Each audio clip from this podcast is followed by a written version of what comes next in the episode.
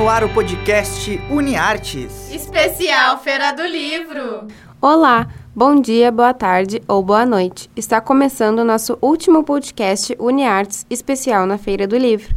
Nós estivemos aqui com vocês durante os 10 dias de feira, trazendo as informações sobre a programação, além de entrevistas e lançamentos dos livros dos nossos escritores locais. A feira deste ano aconteceu de forma online, por conta da pandemia da Covid-19, mas tivemos alguns lançamentos presenciais e gostaríamos de agradecer vocês que compareceram por terem seguido o protocolo de segurança e pedir para os que forem comparecer nos lançamentos de hoje irem de máscara, manter a distância e usar álcool gel. E na programação do nosso último dia de feira, teremos às 16 horas o espetáculo infantil A Fubica da Vovó e às 18 horas nosso livro livre com Ricardo Borges, fazendo um baita showzão na live com transmissão pelo Facebook e YouTube na Feira do Livro Santa Maria. E se você perdeu alguma das atrações que passaram pela feira nessa edição, fique tranquilo, as lives estão salvas no YouTube.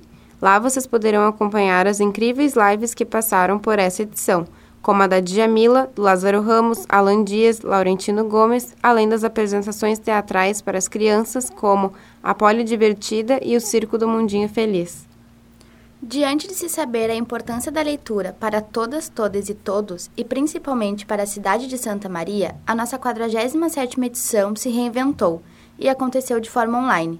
E mesmo sem o calorzinho humano que a praça sempre nos proporcionou, nós esperamos que vocês tenham curtido muito essa edição e que, assim como nós, aprendido com os grandes nomes que passaram por aqui.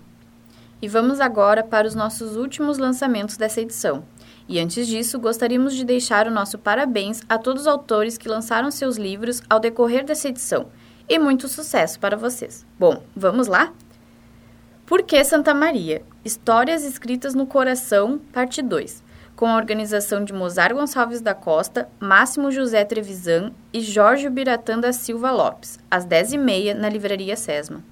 Ano passado eu morri. Histórias de quando havia galos, noites e quintais, de Candinho, Carlos Rangel, Francisco Ritter, Odemir Tech Jr., Orlando Fonseca, Raul Maxwell, Ronaldo Lipoldi, Vitor Bioseli e Tânia Lopes, também às 10h30 na Livraria Sesma.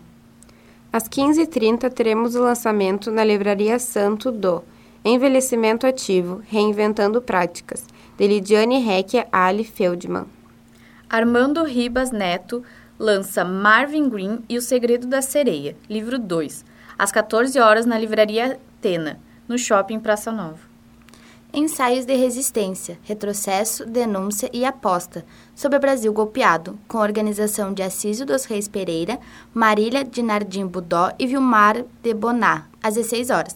Para acompanhar, acesse Facebook Golpe 2016 UFSM. Reminiscências ao Vento. Crônicas, poesias e adendos, de Miguel José da Silva, às 19 horas, pelo Facebook do Giovanni Pazini. Bom, vai chegando então ao fim o nosso podcast especial na Feira do Livro e gostaríamos de agradecer a vocês que nos acompanharam, a parceria com as nossas livrarias que realizaram entregas com toda segurança, conectando vocês à Feira do Livro.